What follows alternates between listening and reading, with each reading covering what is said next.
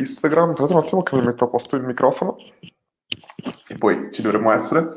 Detto questo, beh, lo vediamo così direttamente. Detto questo, stiamo. Aspetta un attimo che andiamo live da un po' tutte le parti, sono live come al solito su Instagram, LinkedIn e Facebook, non so quale connessione andrà prima giù come al solito, però intanto che ci connettiamo vediamo un attimo che cosa succede, intanto che aspetto un attimo che andiamo live un po' da tutte le parti, ok, sembra che siamo live un po' da tutte le parti, ditemi per favore ragazzi se si sente bene, si vede bene tutto quanto, così almeno possiamo incominciare direttamente con i vari temi e chiaramente rispondere anche alle domande che potreste avere nel caso che ne avete, oppure altrimenti facciamo direttamente una chiacchierata così alle sette e mezza di sera. Eh, ok, dicono perfetto che si vede bene, grazie profumo da uomo, i nomi su Instagram mi fanno sempre impazzire. E, ehm, ok, dai, direi che ci siamo. Beh, oggi ragazzi eh, volevamo affrontare in generale um, circa tre temi eh, principali e che in realtà uno di questi è il referral, eh, che andiamo un po' a parlare un po' di referral, ma se avete domande riguardo a questo fate pure. E a parte questo, eh, qualsiasi domanda abbiate da pormi, e-commerce, eh, opt-in, A-B testing, growth hacking, eh, ottimizzazione, user journey, analytics, eh, quello che vi pare veramente, io sono qua per rispondere e quindi ci siamo. Quindi, allora, intanto vedo un, molte persone che si sono già connesse, saluto Paola, saluto Giulio, saluto Youssef, spero Youssef di averlo pronunciato bene, perdonami se non l'ho fatto, Paolo, Giulia, eh, Andrea, Perfetto. No, no, Andrea, ti ringrazio che mi dici complimenti per i contenuti di valore che do, grazie a te per considerarli di valore, che non è mai scontata come cosa. Perfetto, vediamo un attimo che cosa dicono di qua. Ciao Luca, perfetto, siamo tutti connessi. Ok ragazzi, incominciamo direttamente. Incomincio con un tema eh, invece che, tanto come ho detto in precedenza, qualsiasi domanda ponetemela subito adesso che tanto poi le vado a vedere successivamente. Però ho, mi sono segnato qua su quello che utilizzo per mandare in live un paio di temi e incomincerei direttamente con un tema magari abbastanza soft che è email marketing e pulizia di liste. Mi è stato chiesto proprio di rispondere a questa domanda, ovvero perché oggi ho parlato di un A-B test dove praticamente mettevo a confronto due varianti di opt-in. Per opt-in intendiamo chiaramente quando qualcuno eh, sul nostro sito magari abbiamo un form di contatto dove un utente può inserire le sue mail e ho, fatto, ho parlato di un test dove praticamente tu avevi da una parte un form di opt-in con un campo e dall'altra parte con quattro campi. E una cosa che è venuta fuori è stata, ok Luca, sì, probabilmente il tasso di conversione dell'opt-in, cioè quanti utenti mettono le mail sul form con un solo campo, sarà maggiore rispetto a quello con quattro, perché chiaramente più eh, effort, più sforzo chiediamo ai nostri utenti, quindi più, ca- più informazioni chiediamo loro, più è normale che un utente sia scoraggiato, non abbia voglia di magari inserire tutte queste informazioni. E quindi qualcuno ha detto, Sicuramente avrai un tasso di conversione più alto in quello con un solo campo, ma al tempo stesso avrai utenti più qualificati sul campo, sul form con quattro campi. Perché chiaramente più sforzo richiede, più gli utenti che veramente avranno voglia di farlo lo faranno.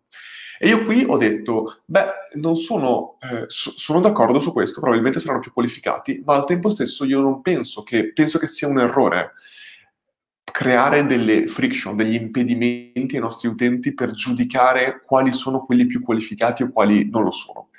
È chiaro che se uno avesse un budget di advertisement molto ristretto cercherebbe di andare completamente sulla qualità.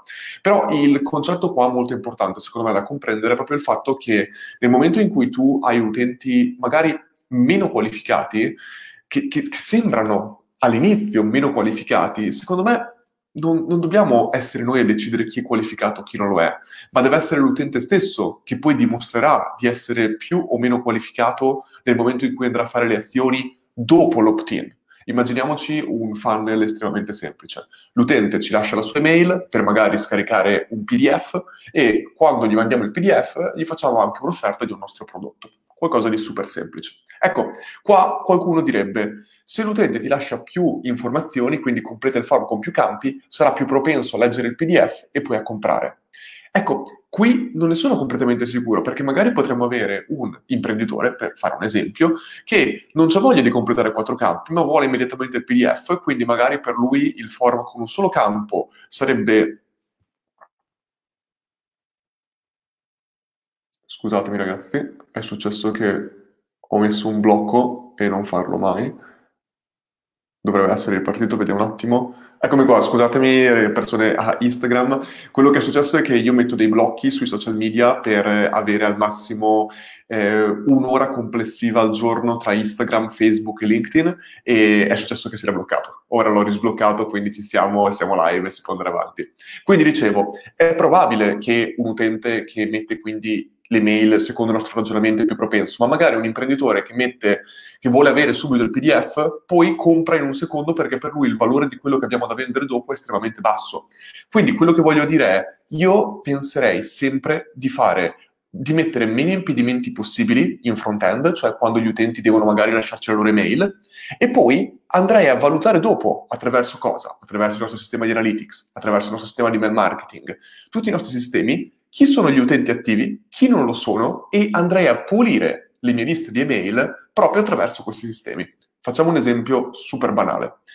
Una cosa che noi possiamo fare, tanto tolgo il banner direttamente da qua, tanto si è capito l'argomento. Una cosa che noi possiamo fare per pulire le nostre liste è semplicemente dire, ok, per noi un utente attivo è un utente che almeno negli ultimi 30 giorni ha aperto una mm, nostra mail e ha cliccato sul nostro link. Ne dico una, ma molte volte potrebbe essere un utente che negli ultimi 90 giorni ha aperto almeno tre mail se noi mandiamo un'email a settimana. Questo qua potrebbe essere qualcosa che un'azienda valuta per dire è un utente attivo. Bene, tutti gli utenti inattivi, dopo 90 giorni che non aprono un'email, allora io incomincerei a inserirli in un'automazione di recupero di questi utenti. Quindi potrei dire, ok, questi utenti non aprono mai le nostre mail, dopo 90 giorni sono tanti, li sposto in questa automazione dove in una settimana cerco di recuperarli, mandando delle mail specifiche su di loro, che potrebbero avere un oggetto delle mail molto forte, tipo ho fatto qualcosa per deluderti? Ragazzi, la sto mettendo così, poi ognuno, ogni brand deve usare il suo, il suo voice, la sua, la sua particolarità.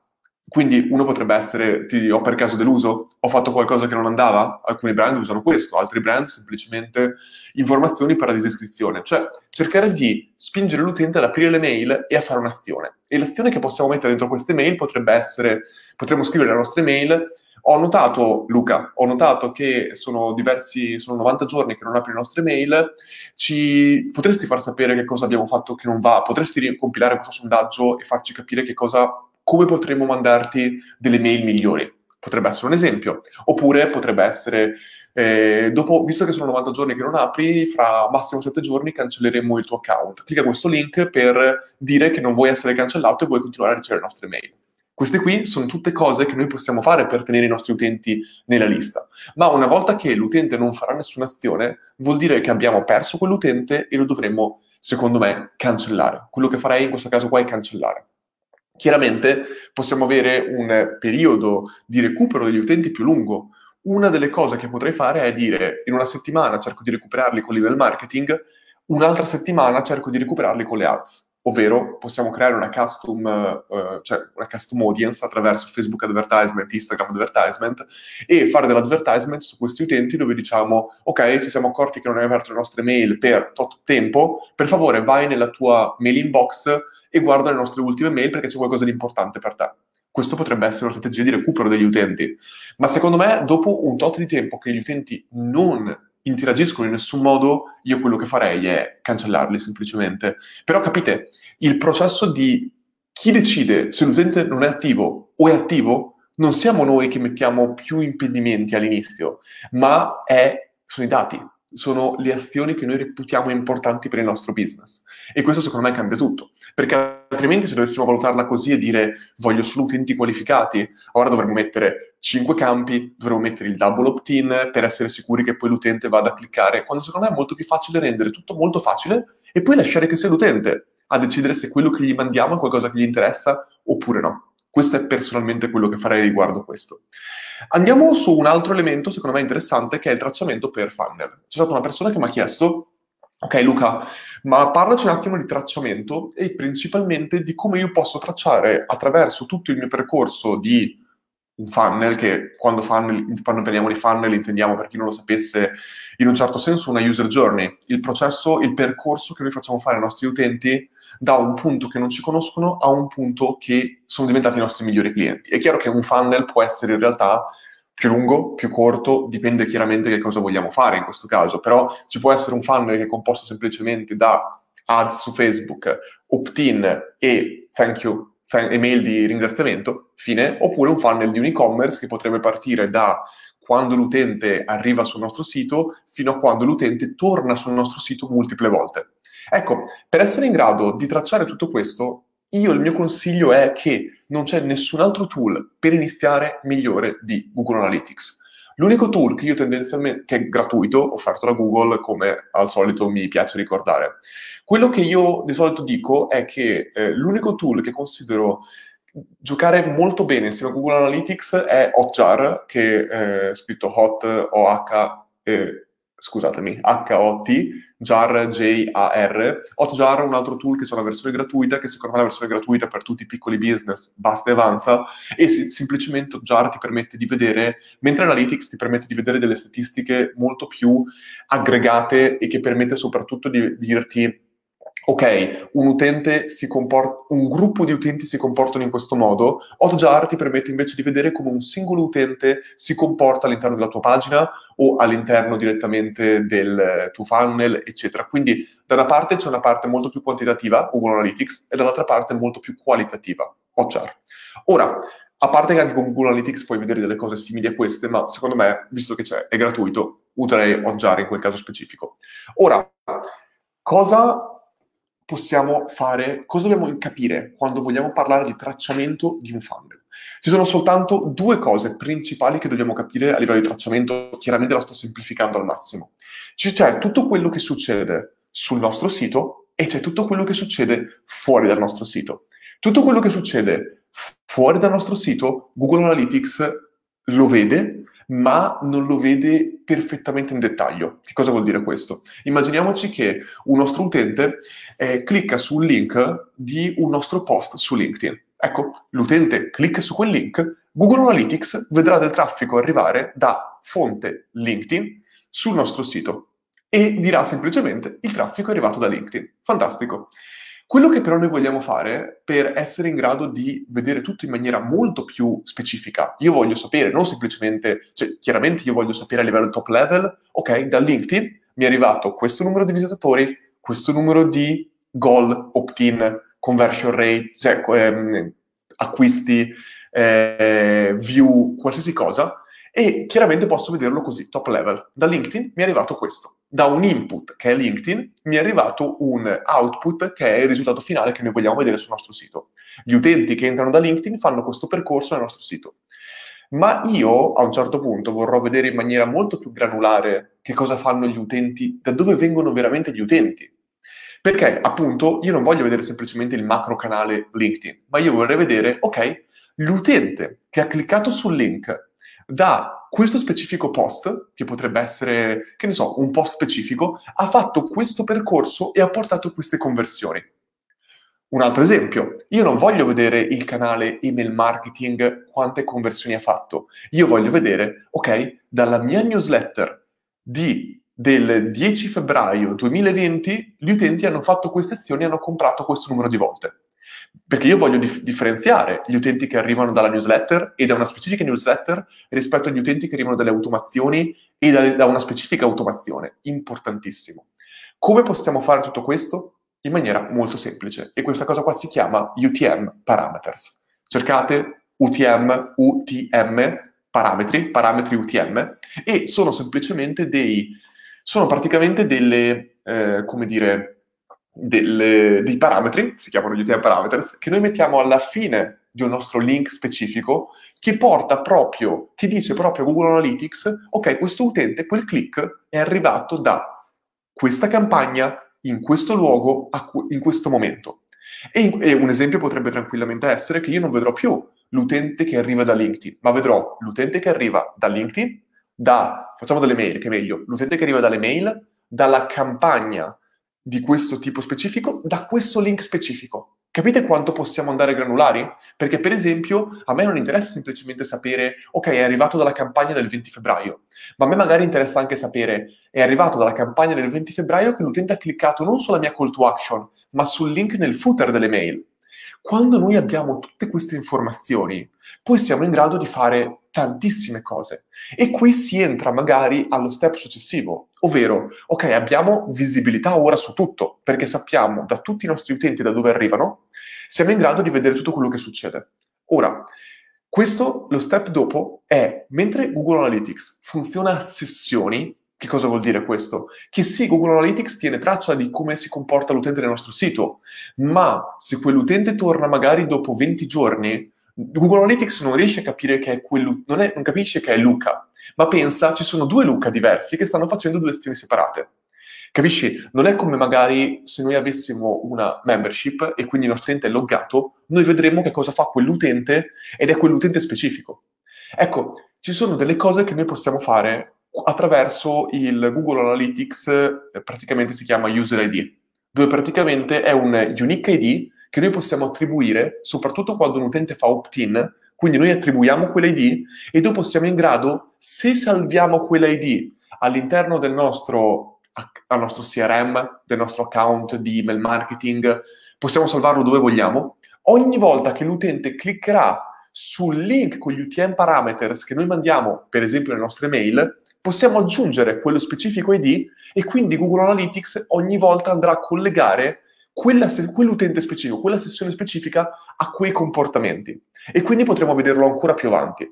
Stiamo parlando, ragazzi, in generale di qualcosa di più avanzato, che la maggior parte delle volte non ce n'è bisogno. Cioè in Italia già se facessimo bene il sistema di Google Analytics saremmo a posto per, per come vedo usare al giorno d'oggi, ragazzi, cioè io vedo usare Google Analytics in maniera da capre e io stesso non sono super esperto di questo quanto potrebbe essere qualcuno verticale su quello.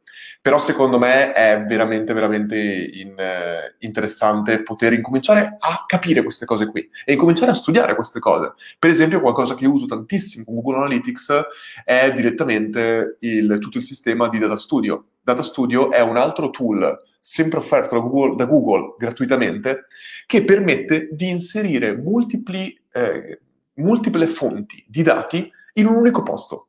E quindi praticamente, mentre Google Analytics è qualcosa di estremamente standard, dove noi abbiamo determinate schermate e noi possiamo vedere determinati dati, fine.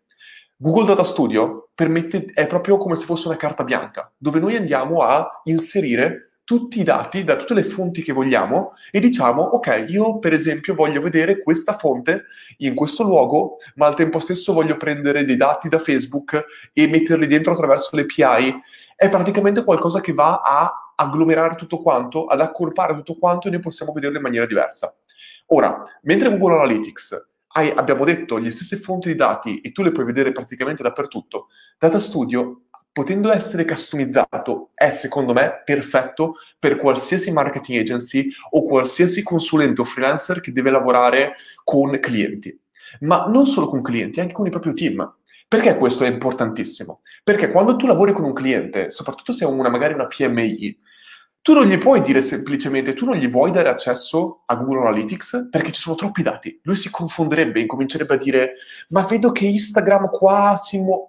No, tu devi dargli le informazioni più importanti che lui può capire. E la maggior parte delle volte, se io dovessi avere un e-commerce, per esempio, gli vorrei far vedere il traffico che gli porto, gli voglio far vedere il tasso di conversione, gli voglio far vedere il numero di acquisti per mese, gli voglio far vedere quelle tre o quattro statistiche che sono fondamentali. Ora, questa cosa L'ho, l'abbiamo creata in diversi team in cui ho lavorato e secondo me è super interessante perché oltre a questo permette anche a tutti i membri del, loro, del tuo team di avere quelle tre o quattro statistiche, quei tre o quattro KPI che per loro fa tutta la differenza. Cioè, è vero che questo qua è tutta la metodologia, ragazzi, di, come si chiamano, che mi sono dimenticato, eh, OKR, tutta la metodologia di Objective Key Results. Quando tu hai tutti questi KPI, un business potrebbe avere 20 KPI diversi, ma tu devi dividere i KPI, per KPI intendiamo eh, Key Performance Indicator, cioè praticamente le statistiche, come potrebbe essere il tasso di conversione, goal, eccetera. Tu devi essere in grado, scusatemi ragazzi se questa diretta è un po' tecnica, ma alla fine secondo me ogni tanto ci sta anche parlare di questi temi e potrebbe essere interessante per molte persone poi tanto rispondo alle vostre domande, quindi se ho detto delle cavolate mi dite pure. Quindi dicevo, eh, è molto importante dire, ok, ho 20 KPI, 20 statistiche, 20 metriche diverse che voglio valutare nel mio business, ma poi le devo essere in grado di dividerle e dire, ok, le metriche, le tre metriche più importanti che tutti quelli della mia azienda devono conoscere in un e-commerce magari possono essere, ok, ho il numero di vendite, il tasso di conversione e mm, il, la, la soddisfazione dei miei clienti. Ecco, queste tre metriche noi le mettiamo in una schermata specifica dove tutti i membri del mio team, della mia azienda, conoscono queste informazioni. E così ogni singola mattina o ogni settimana, quando vogliamo, un utente va lì, spinge refresh e sa ogni singola settimana quando, come sta sua, come sta andando il business. La visibilità, la trasparenza che tu dai ai tuoi membri del team, ai tuoi clienti, eccetera, è fondamentale. Ma tu non vuoi costantemente dover aggiornare spreadsheet, dover mandare ai tuoi clienti email. No, qui tutti possono vedere le tre statistiche fondamentali importantissime. Poi da lì c'è uno step sotto e potresti dire, ok, ora ho tre team, magari, esempio, tre team. Ho customer care, ho marketing e ho sales. Ok? Ci sono le tre statistiche fondamentali in alto e poi voglio dare altre tre statistiche per ogni team.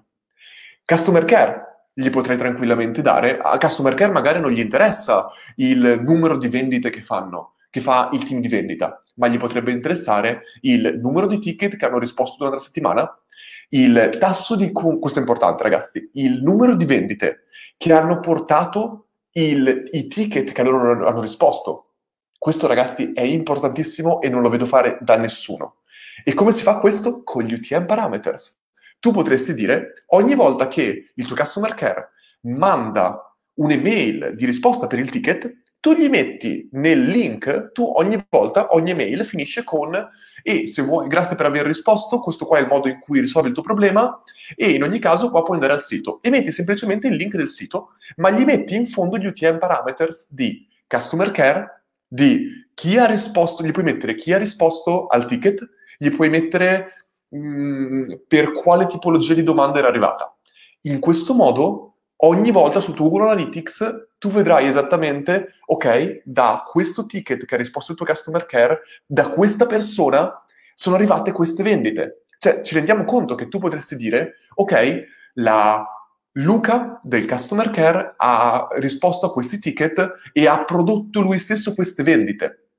Il customer care, e a me dispiace tantissimo perché è importantissimo il customer care, viene tantissime volte considerato, ah sì, sono quelli che rispondono ai messaggi, non, sono qualcosa di scontato, qualcosa di inutile. Ma il customer care è fondamentale. E immaginate quanto empowerment, quanto potere, ma potere buono, positivo, tu puoi dare al tuo customer care se tu gli fai capire a ogni singola persona quante effettivamente vendite produce oltre a chiaramente un'altra statistica importante, la soddisfazione del ticket a cui una persona ha risposto. Ma tu puoi fare questo sistema qua per tantissime, tantissime persone, membri del tuo team nella tua azienda. Ed è fondamentale una cosa così e non lo fa nessuno. In un e-commerce dovrebbe essere il primo punto. In un e-commerce io su Google Analytics vorrei segnare quante... Ok, sessione, questo qua è il funnel del customer care che io vorrei far vedere. Ok, 100 utenti sono entrati nella pagina di vendita quanti di quei 100 utenti hanno aperto la live chat? Diciamo 50, dico numeri a caso. Ok, i 50 hanno aperto il, il, hanno aperto il tool. Quanti di quei 50 hanno interagito con la live chat, hanno scritto qualcosa? Diciamo pure 30. Ok, di quei 30 che hanno scritto qualcosa, quanto poi hanno, effettu- hanno comprato? E da lì possiamo capire, ok, un utente che ha è arrivato lì, ha aperto la live chat, ha scritto qualcosa, che cosa ha fatto dopo? Ha un tasso di conversione più alto o più basso? È così che capiamo se la live chat è importante nel nostro business oppure no. Se non vediamo questo, avere la live chat, non averla, non possiamo sapere se è realmente importante.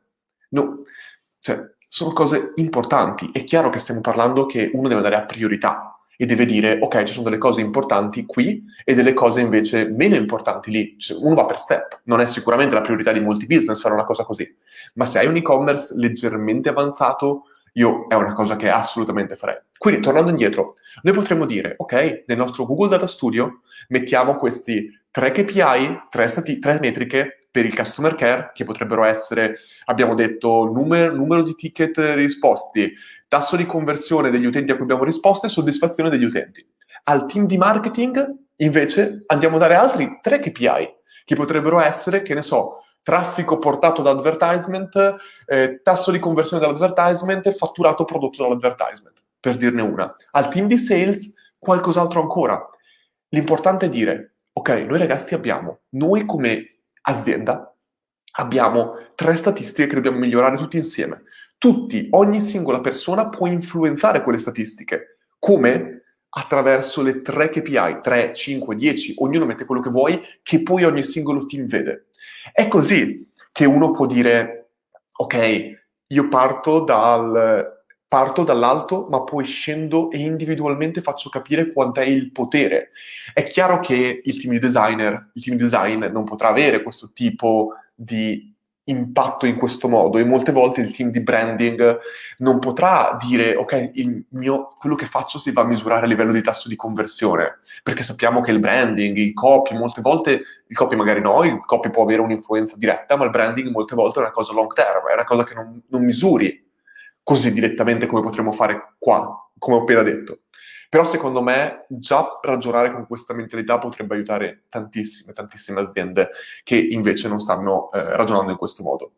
Eh, faccio un giro di domande, no, faccio l'ultimo punto, quello di referral. Mm, sì, dai, faccio l'ultimo punto di referral e poi ragazzi vengo a rispondere a tutte le vostre domande e così ho finito i miei tre temi. Uh, lo vado a prendere qui. Parliamo di referral. Allora, ragazzi, referral. Io sto testando diverse cose. Io ho un'esperienza, mi piace dire che ho un'esperienza discreta sul sistema di referral perché il primo referral, no, in realtà non era il primo. Ho sempre usato referral, sistema di referral dentro e-commerce nelle varie aziende in cui ho lavorato. C'era referral a Gameloft, c'era referral a Rocket Internet, eccetera, eccetera. La prima esperienza che io ho avuto diretta su referral Aspettate un attimo, ragazzi, che accendo la luce. Ho una mega luce, però è sceso giù il sole e quindi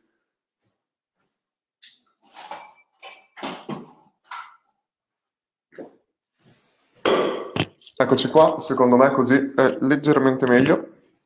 E quindi dicevo, la mia esperienza di referral, oltre ad aver lavorato in azienda con diversi tool di referral e sistemi di referral, è venuto poi dal lancio del corso Funnel Secrets nel 2017, dove abbiamo usato un sistema di referral, secondo me, super interessante per far capire da 21.000 email raccolte eh, attraverso advertisement, contenuti, eccetera, quindi email organiche, eh, abbia, sì, advertisement intendo anche organico, in realtà non è organico, però insomma tra uh, utenti arrivati, tra utenti iscritti in questo modo, 21.000, hanno portato 9.000 utenti iscritti, quindi teoricamente c'è circa un 25% di utenti che sono arrivati, diciamo pure così.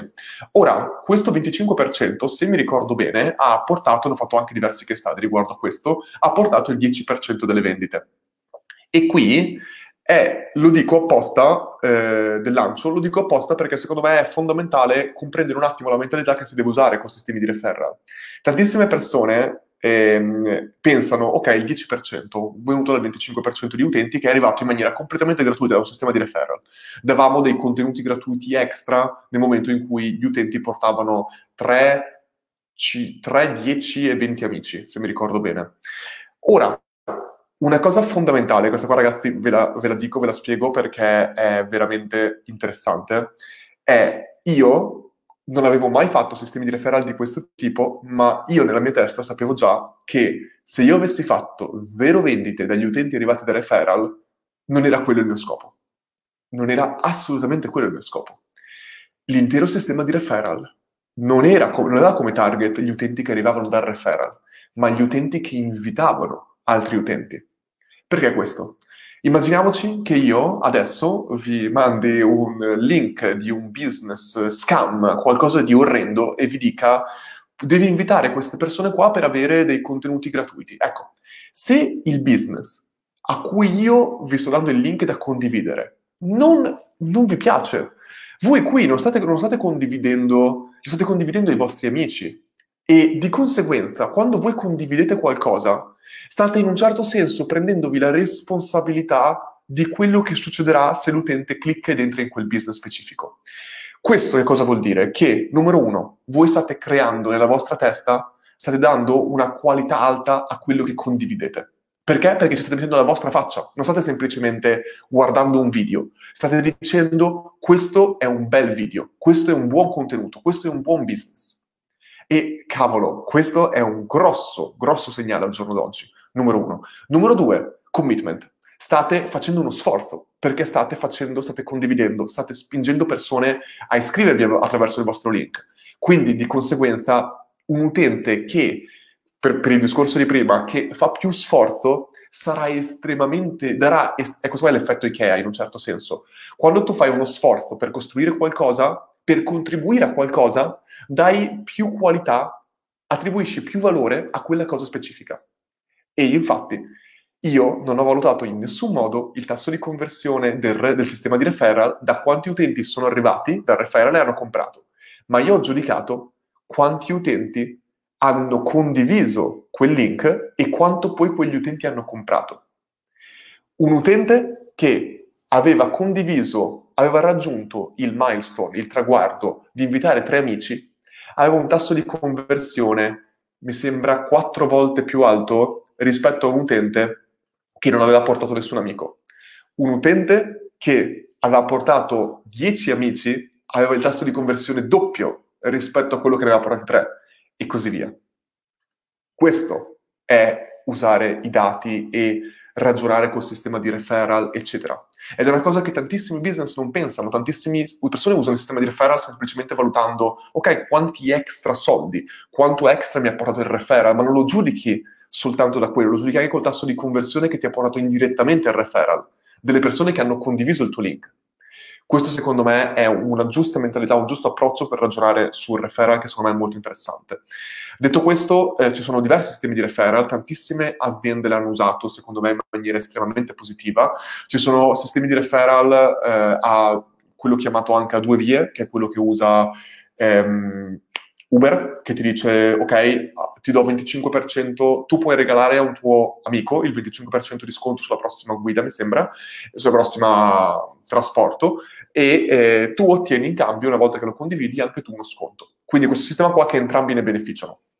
Ci sono sistemi invece dove soltanto una persona ne beneficia, quindi dove dici tu invita persone, più persone inviti, più automaticamente tu guadagni che cosa? Sconti, punti, eh, oggetti tipo magliette, un sacco di persone fa questo. Hotjar fa questo adesso, è molto interessante quello che fa Hotjar, se voi lo vedete c'è proprio la sezione referral ed è quello che fa anche Ecco, prima guardiamo Hotjar. Hotjar dice, tu, l'unica cosa che noi vogliamo, non vogliamo che tu porti persone che comprano, non vogliamo che tu porti persone che poi vadano ad acquistare uno dei nostri piani a pagamento. A noi ci importa che tu inviti delle persone che portano persone a iscriversi al nostro, che creano un loro account, sia che sia gratis che sia a pagamento. E loro è molto interessante perché non è che ti dicono semplicemente se raggiungi 5, se porti 5 amici ti diamo un premio. 5 amici mi sembra che loro ti diano una maglietta. Ma oltre a questo, creano competizione tra gli utenti. Quindi ti dicono, se tu inviti un amico, è per noi karma, ti diciamo grazie, fine. Se tu ne inviti 5, ti diamo una maglietta. Se tu inviti, eh, se mi ricordo bene, i top, il profilo, cioè la persona che ogni mese invita più persone, ottiene un account premium per sempre gratuito.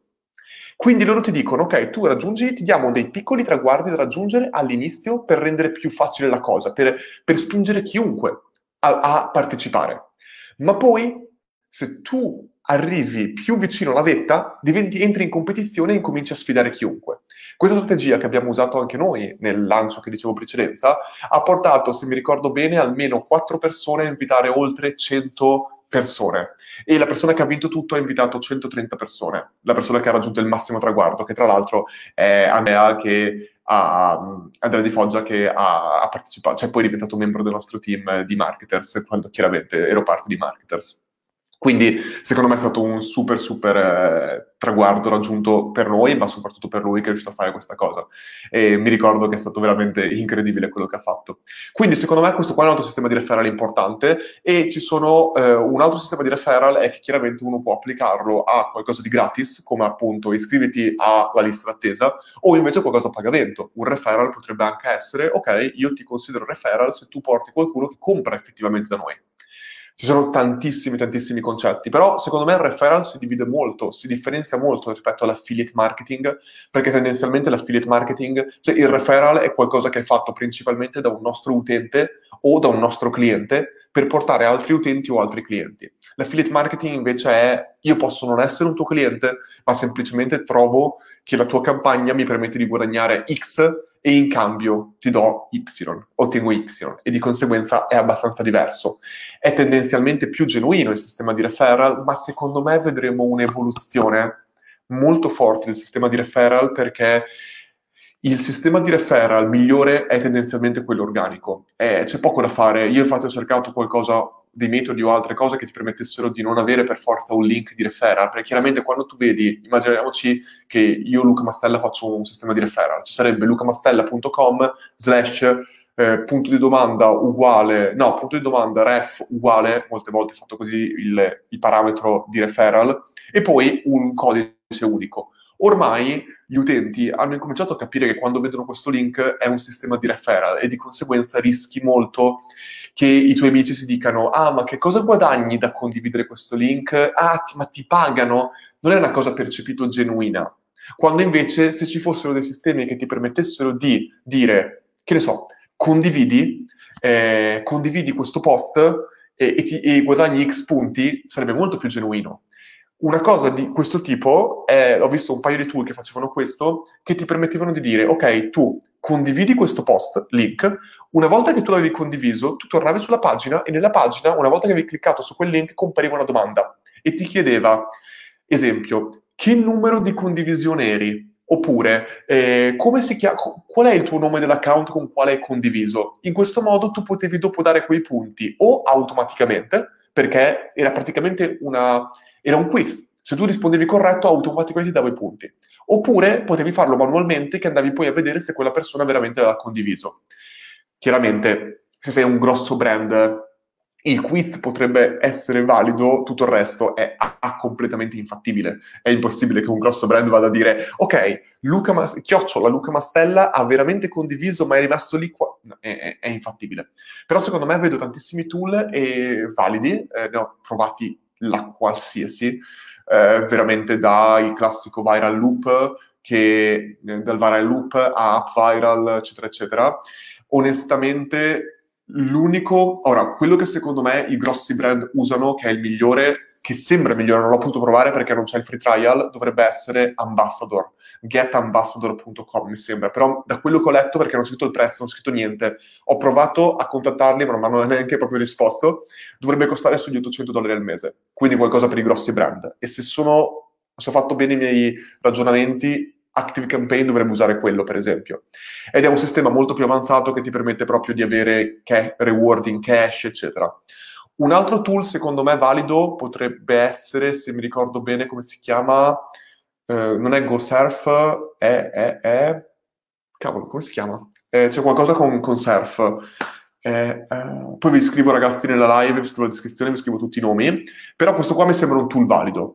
Allora, io quando valuto questi tool, valuto tantissime cose perché sono estremamente rompicoglioni su queste cose. Valuto un tool che, numero uno, mi permetta di fare tutti i sistemi di reward che ho appena detto. Eh sì, Growth Surf. Grazie Andrea Panico che hai detto Growth Surf è, è, è valido. Mi sembra che non si chiami Growth Surf, si chiama Grow Surf, senza la TH, se mi ricordo bene. Comunque è un buon tool quello.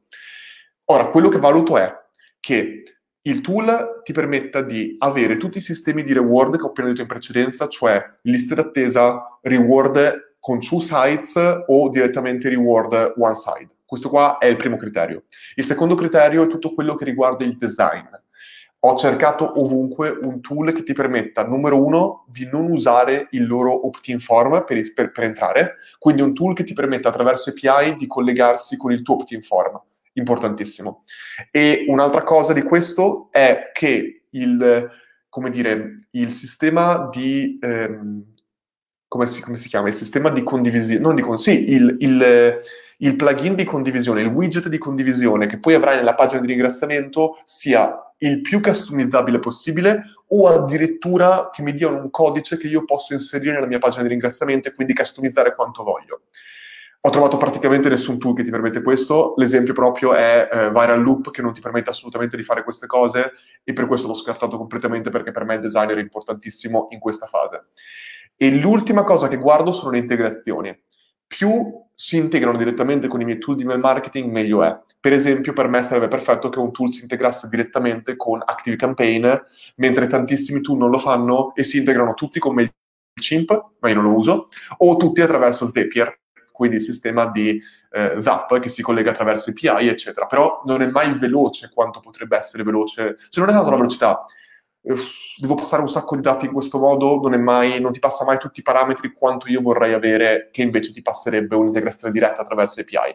Queste qua sono le cose tendenzialmente che io vado a guardare ne sto testando un po', vi terrò aggiornati se troverò quello di cui mi sarò veramente innamorato, eccetera. Ah, tra l'altro, diverse persone mi hanno scritto in privato dicendomi poi che c'è un modo attraverso ManyChat e attraverso Integromat per fare questo sistema di referral in maniera completamente autonoma senza spendere praticamente un euro.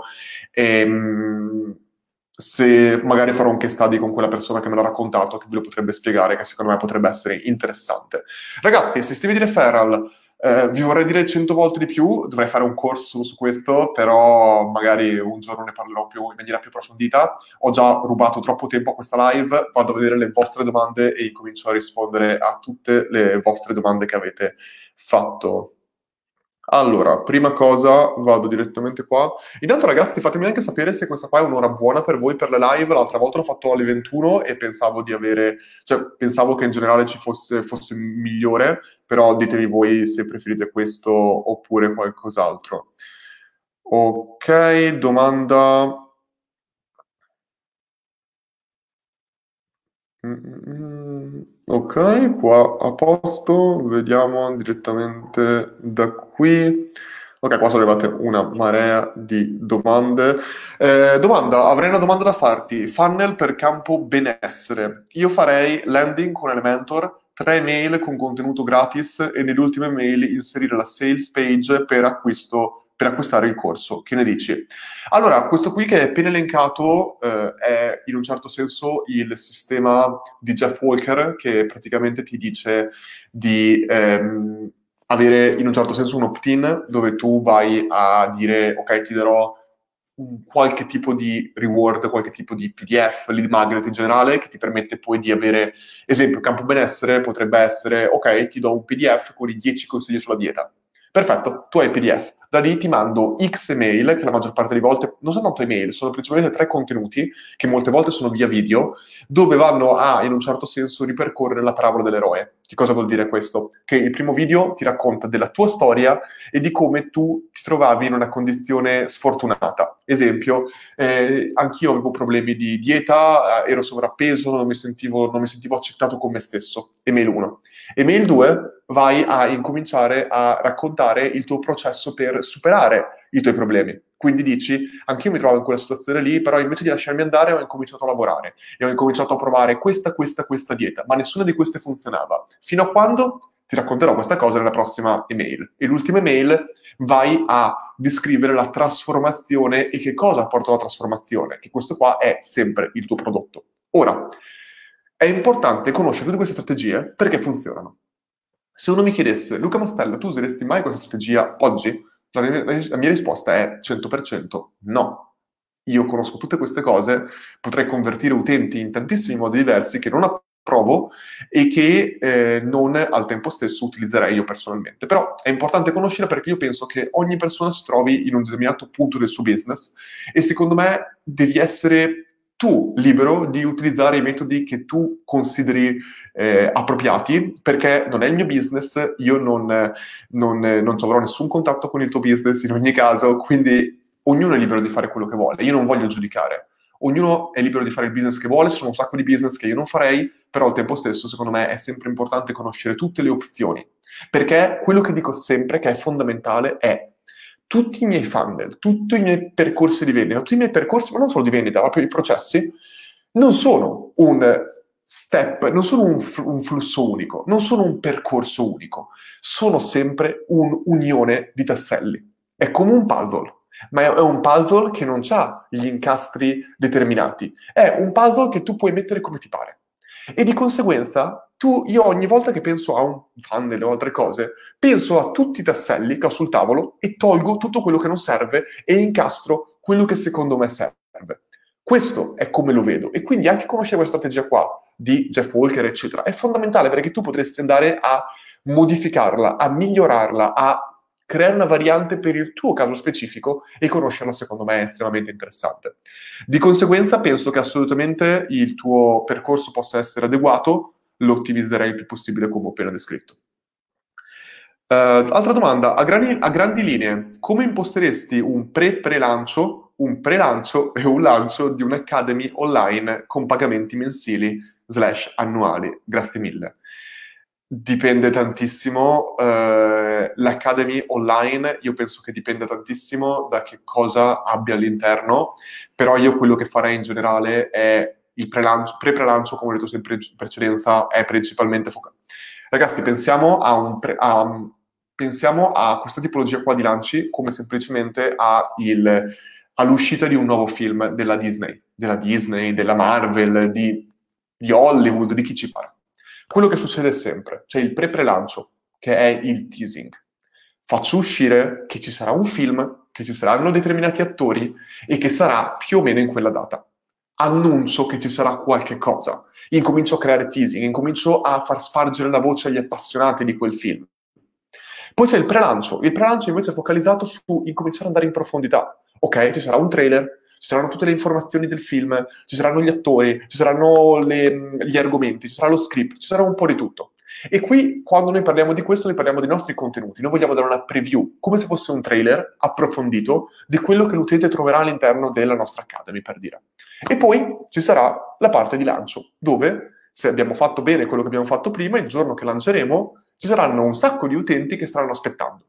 Il lancio, ragazzi, ha solo un focus, che è quello di creare un pubblico. Questo è il focus del lancio. La gente pensa che sia di convertire. Esattamente come quello che ho detto prima, un lancio non ha intenzione di convertire, cioè un lancio ha soltanto l'intenzione di rendere accessibile un prodotto, ma il lancio non ha lo scopo di spingere conversioni, ma quello di attirarle, perché se abbiamo fatto bene il nostro lavoro ci saranno decine, centinaia, migliaia, decine di migliaia di persone che aspetteranno quel prodotto quando esce. Ed è quello, perché il miglior prodotto senza nessuno che lo aspetta non è evidentemente il miglior prodotto tendenzialmente. Questo è un po' come ragionerei, ma nelle prossime settimane vi farò vedere sicuramente qualcosa di più approfondito riguardo a questa tematica. Eh, altra domanda, anzi, vado a rispondere ragazzi un po' a Instagram perché non vorrei che a un certo punto scadesse la ora che ho con Instagram e che si spegne tutto quanto. Uh, vediamo un po', vado un po' in, in alto. Sono arrivati ragazzi, siete super attivi. Avete, non so perché, oggi è una giornata che state mettendo mille cuori. Magari una sola persona che mi sta mandando e stanno aumentando ancora di più, non so cosa sta succedendo. Ok, vediamo se ci sono domande. Eh, ok, domanda di Ema. OJAR e Google Analytics vanno in, assieme solitamente, eh, le puoi usare insieme, non sono integrabili come tool, non sono una cosa unica. Eh, che ne dici di Yandex Metrica? Eh, Arlecchio, mi dispiace, non lo, lo, conosco, non lo conosco proprio. Eh, ok, mi hanno chiesto un'altra persona Yandex Metrica, non la conosco, ma lo andrò a guardare. Eh, domanda di Roberta, ma Google Tag Manager con gli eventi e i tag fa una cosa simile o sto toppando? No, Roberta, Google Tag Manager, ehm, Google Tag Manager è un altro tool interessante, sempre di Google. Sono i tool che io utilizzo più in assoluto di Google chiaramente togliendo tutto quello di Google Doc, Google Excel, eh, eccetera, Google Sheet, Google Slide, eccetera, ma i tool proprio di marketing che utilizzo più in assoluto sono Google Analytics, primo in assoluto. Secondo, Google Tag Manager, che è il tool che ti permette di inserire in un certo senso tutti gli script dei tuoi tool all'interno del tuo sito. Quindi, quando ho il pixel di Facebook, io non metto il pixel di Facebook all'interno di, eh, del mio sito, io lo metto all'interno di Google Tag Manager, perché in questo modo io posso avere tutti ordinati, i miei, i miei script, i miei pixel, eccetera, in un unico luogo. Questo è molto importante perché oltre a questo noi possiamo utilizzarlo anche per gli eventi. Che cosa vuol dire questo? Quando ho per esempio un, un evento di Facebook, che voglio dire che l'utente eh, ha visto per esempio il 40% del mio video, io posso creare con Google Tag Manager un, in questo caso qua, un tag che si aziona nel momento in cui ho raggiunto determinati criteri. Che potrebbe essere uno di questi. E di conseguenza, secondo me, è molto interessante perché è molto più avanzato, ti permette di fare molte più cose rispetto a quello che ti, ti permettono di fare i tool in generale semplicemente con i loro script, i loro pixel. Per esempio anche il concetto di GDPR che tu teoricamente non potresti dare, eh, non potresti utilizzare i pixel di tool di tracciamento fino a quando l'utente non ha consentito a determinate cose sul tuo sito. Ecco, con Google Tag Manager tu lo puoi azionare, il pixel, nel momento in cui l'utente ha consentito. Quindi perfetto e anche per GDPR è perfetto. Quindi Google Analytics, Google Tag Manager, ehm, Google Data Studio di meno, Google Optimize, che è il tool di Google che ti permette di fare A-B testing a livello super avanzato, super approfondito, gratuito. Google Data Studio, che è quello che ho appena detto, che ti permette di riordinare tutti i tuoi dati in un unico luogo e mostrare diversi, alle diverse persone quello di cui hanno bisogno di vedere. Secondo me è molto interessante. Andiamo avanti.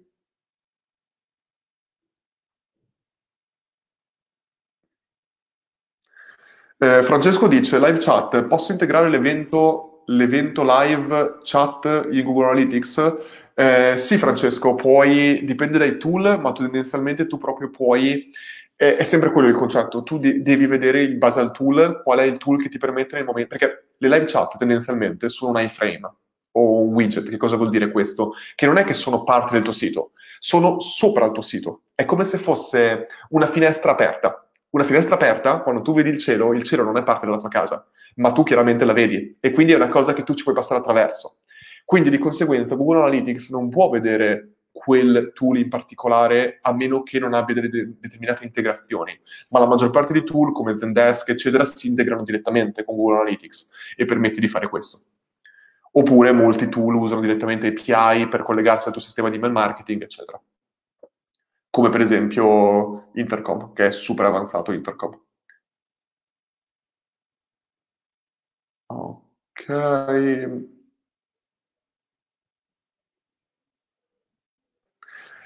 Christian, devo promuovere un kit di prodotti per la santificazione dell'aria. Volevi dire sanificazione o santificazione? Cioè, perché me lo, me lo, vedo proprio che c'è il tool, ma vabbè, non, non andiamo dentro. Partendo dal benessere indoor, qualità dell'aria in spazi chiusi. Come faccio a non cadere nel banale vende antimuffa? sì, immagino che fosse sanificazione. Allora, per non cadere nel vende eh, antimuffa, eh, secondo me, allora, questo kit di prodotti dipenderebbe dal prezzo, però tendenzialmente il modo migliore è utilizzare quello che è intrattenimento. Facciamo un esempio di questo.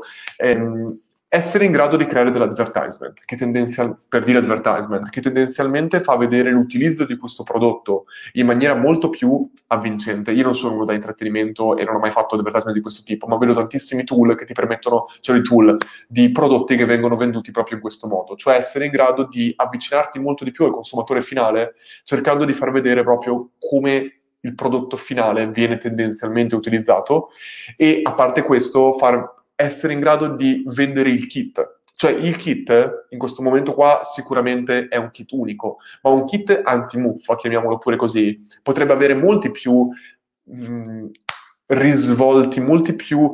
Uh, mh, è difficile da spiegare però nel senso, io creerei un kit un po' come se fosse un kit di sopravvivenza e tantissime persone hanno fatto il kit sopravvivenza con la torcia, con il piccolo coso che utilizzi per le scintille per accendere il fuoco, il coltellino svizzero. Ecco, essere in grado di creare un kit molto più avvincente in un certo senso riguardo a questo potrebbe essere qualcosa di utile.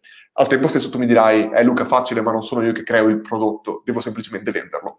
Di conseguenza cercherei in ogni caso di portare il più possibile io utilizzerei tantissimo quello che hanno fatto anche le persone di Matrassi. Un esempio è un'azienda con cui ho anche collaborato in Australia che eh, si chiama Koala Mattress, materassi del koala, cercano proprio l'azienda australiana, e loro sono incredibili perché hanno reso in, di intrattenimento il materasso. Cioè il materasso è un'altra di quelle cose che ai nostri tempi, non so quanti anni avete voi, ma io vedevo quel tipo con la voce oh, che vendeva materassi su telestense, o non mi ricordo dove in televisione. Ecco, intra- hanno, loro hanno creato dell'intrattenimento dietro questo. Per esempio, una feature del loro materasso era il fatto che tu potevi starci sopra e il materasso non, non si muoveva. Di conseguenza cosa facevano? Prendevano delle ragazze bellissime australiane, chiaramente, prendevano un bicchiere di vino rosso, lo appoggiavano sul materasso e facevano saltare queste ragazze australiane sopra il materasso. Ecco, stai vendendo il tuo prodotto, unendo l'intrattenimento a qualcosa che non lo è, tendenzialmente, vendere materassi. Di conseguenza cercherei di ragionare in quest'ottica, o almeno questa è una delle strade che utilizzerei sicuramente. Spero di aver risposto. Andiamo avanti. Uh, Matteo dice, ultimamente Facebook e Instagram sembrano non ripagare più in views. Hai consigli? Matteo, assolutamente sì, questa qua non è una novità, sono mesi, anni che chiunque di persone molto più avanzate di me riguardo ai social parlano di questo argomento. E tutto quello che dicono è che tu non devi essere mai innamorato di un canale specifico. Tu devi sicuramente ragionare come cosa questo canale può dare a me, non quello che io posso dare a questo canale. E costantemente le persone ragionano in questo modo. Noi siamo completamente in balia dei social e la maggior parte delle volte pensiamo anche a Instagram. Instagram sono delle persone che hanno investito completamente su foto incredibili e al giorno d'oggi però il loro account, che magari ha 10.000, 20.000, 30, 50.000 follower, non ha reach.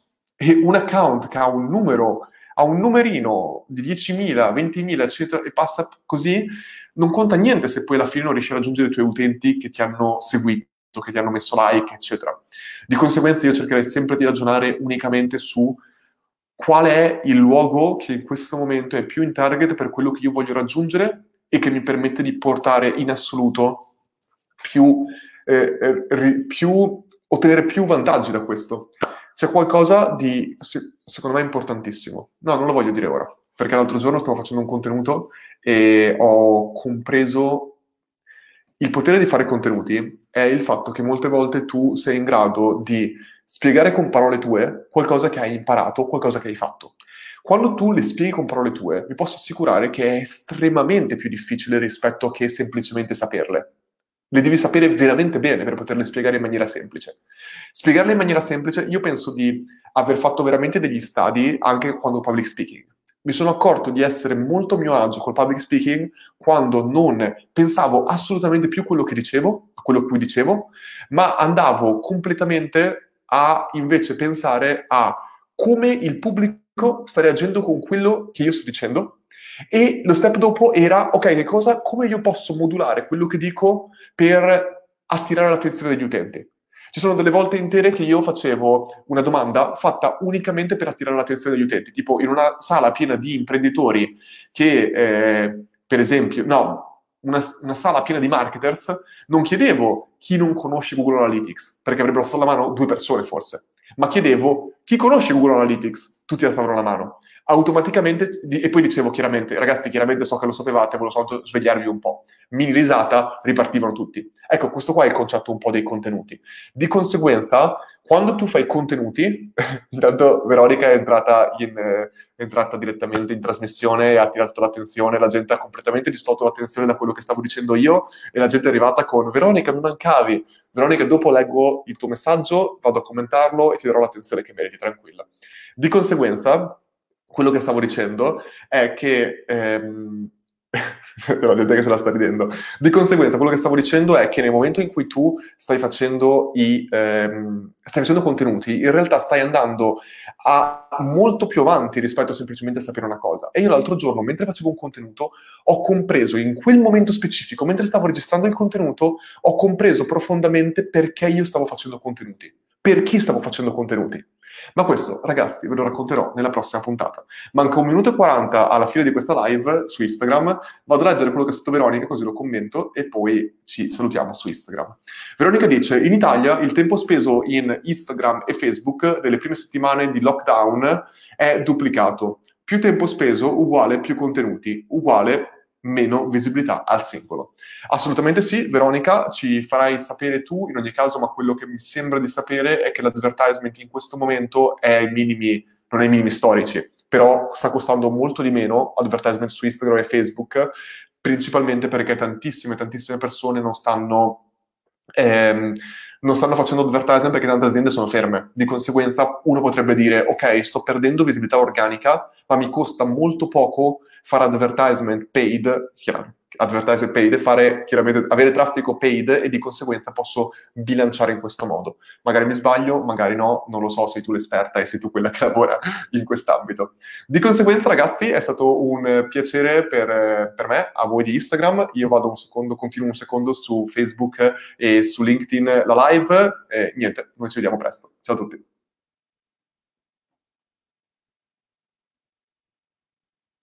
Arrivo, eh, ragazzi salvo direttamente questa diretta. Perfetto, fatto. Allora ragazzi, eh, tanto siamo arrivati comunque alla fine, ma volevo dedicare gli ultimi dieci minuti a voi in particolare. Eh, volevo andare a vedere un attimo le vostre ultime domande, rispondere ad altre domande vostre e poi direi che è finita.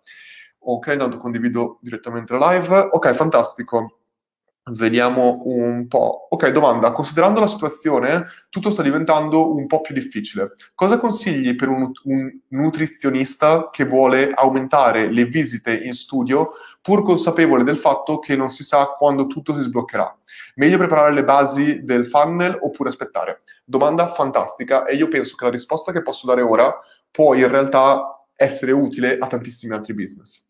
Allora, il concetto principale qui è il fatto che come ogni volta, come qualsiasi business e ogni momento storico, noi non dovremmo sempre fare contenuti, advertisement, eccetera, per produrre una vendita. Perché i nostri utenti potrebbero semplicemente non essere pronti. Ad... Io sto parlando ora fuori dal corona, poi arrivo al corona, al covid, la situazione in cui siamo adesso di quarantena. Noi dobbiamo tendenzialmente essere in grado di entrare in contatto con i nostri utenti e tendenzialmente essere in grado di instaurare un, una relazione, un legame di qualsiasi tipo, di amicizia, di fiducia, ma anche semplicemente io ti do dei contenuti e tu mi segui. Ora, quello che, perché l'utente noi non sappiamo quando sarà pronto a comprare. Magari un utente vorrebbe comprare in questo momento, ma gli arriva il suo stipendio fra 5 giorni e noi invece lo stiamo tartassando ora e tartassandolo ora lo stiamo invece, spin- invece allontanando da noi. Di conseguenza, anche oggi, per me, fa- fermare i contenuti sono solo io lo stronzo che ha fermato contenuti in questo momento, in questa fase. Perché l'ho fatto? Perché non mi piaceva assolutamente come sta comunicando il mercato, il mio mercato teoricamente, eh, del marketing, eh, dell'imprenditoria, dei professionisti. Non mi è piaciuto come stava comunicando, ho rinunciato a... Non avete idea di quante proposte di contenuti, di eventi, di podcast e altre cose ho rinunciato, perché non mi sentivo, non sapevo come comunicare e quando io non so una cosa preferisco non farla rispetto che farla male e magari sbagliare e compromettere la relazione o la fiducia che alcune persone come voi hanno magari, spero, abbiano riposto in me. Di conseguenza io mi sono fermato, ma chiunque altro non dovrebbe fermarsi, perché il concetto è che proprio in questi momenti tu sei in grado di creare un legame, perché stai dimostrando che non è soltanto per le vendite che sei in grado di farlo, ma invece campagne di generation sono assolutamente qualcosa che io farei costantemente, perché in questo momento anche ad advertisement è importantissimo farlo, perché o lead generation stai raccogliendo email, o attraverso advertisement stai vedendo gli utenti che interagiscono con i tuoi contenuti e stai creando delle custom audience che dopo potrai fare retargeting a un prezzo molto minore quando il tuo business sarà fuori.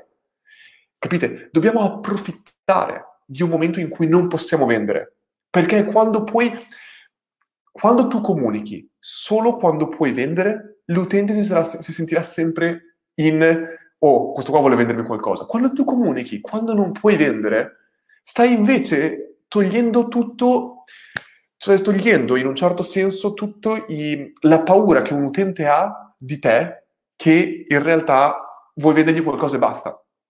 Eh, non vado... No, vabbè, stavo per fare un, un esempio che magari è sbagliato. Quindi, di conseguenza, continuerei assolutamente a comunicare, pur non sapendo quando potrò ripartire. Perché anche se non potrei ripartire, potrai a un certo punto trovare un modo per convertire i tuoi utenti a quello che hai da vendere, anche senza che tu possa vendere direttamente nell'offline. Puoi creare dei servizi lo stesso. Uh, vediamo un'altra domanda, sono domande lunghissime ragazzi. Questa dai, ciao Luca, come va? Ti vedo in forma, grazie per eh, l'osservazione. Sto lavorando tantissimo, sono distrutto in realtà, però sono contento che il non avere i capelli riesce a farmi sembrare comunque sempre composto e in forma. Eh, vorrei farti una domanda. Negozio di abbigliamento femminile. Stiamo portando semplicemente traffico freddo? Eh, tasso di conversione 1.6%, sul sito che ho notato interagire molto con noi tramite chat live, live chat, e, va benissimo, e abbiamo acquisito 50 contatti ai quali diamo subito lo sconto di benvenuto e andiamo poi a inviare delle mail di follow up con automazioni impostate con Active Campaign. Info utili, eh, riprova sociale, promo in corso, pixel e Google Analytics settati. Eh, fatto Facebook Ads, retargeting, conversioni. Ti chiedo scusa, ma non ho capito la domanda. non ho, cap- proprio, ho perso la domanda, cioè l'unica, l'unica, domanda che mi hai fatto è come va e ti ho risposto grazie bene, ma non, non trovo proprio la domanda. Mm, fammela sapere e ti risponderò. Mi dispiace, ma non proprio... La domanda cosa posso immaginare che è... Non, non saprei, la domanda è... Vabbè, vado avanti. Perdonami, fammi pure la domanda anche in privato dopo. Uh...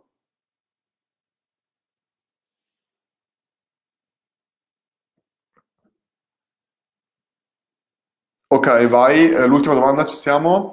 Uh, io ho una domanda off topic eh, come fai a mandare la diretta anche su Instagram? Usi Yellow Duck, che non so neanche cosa sia Yellow Duck, ma non lo uso. La cosa uso è un altro telefono, quindi sono direttamente in live con la mia webcam attraverso un tool chiamato StreamYard. Lo scrivo direttamente qui, se posso scriverlo. No, non posso scriverlo, non so perché. Ok, comunque uso StreamYard, che è un tool che mi permette di collegare multipli canali di, canali di live streaming. In questo momento sono live su LinkedIn e sul gruppo Facebook. Po- avrei potuto collegarmi anche a YouTube e alla mia pagina Facebook per dirne altri due, ma non ho voglia di farne quattro dirette. E, e poi uso il cellulare direttamente per, per, Instagram, visto che Instagram non ha l'API per fare questo e non ti puoi collegare con tool esterni. Ragazzi, spero che questa live vi sia interessata. Eh, grazie per, aver, per essere rimasti qua con noi, con me per un'ora e sei minuti. E niente, vi auguro buona cena se non avete ancora cenato, magari qualcuno stava cenando direttamente con me. E io adesso vado a cenare e noi ci vedremo nelle prossime live, nelle prossime settimane. Ciao a tutti e buona serata.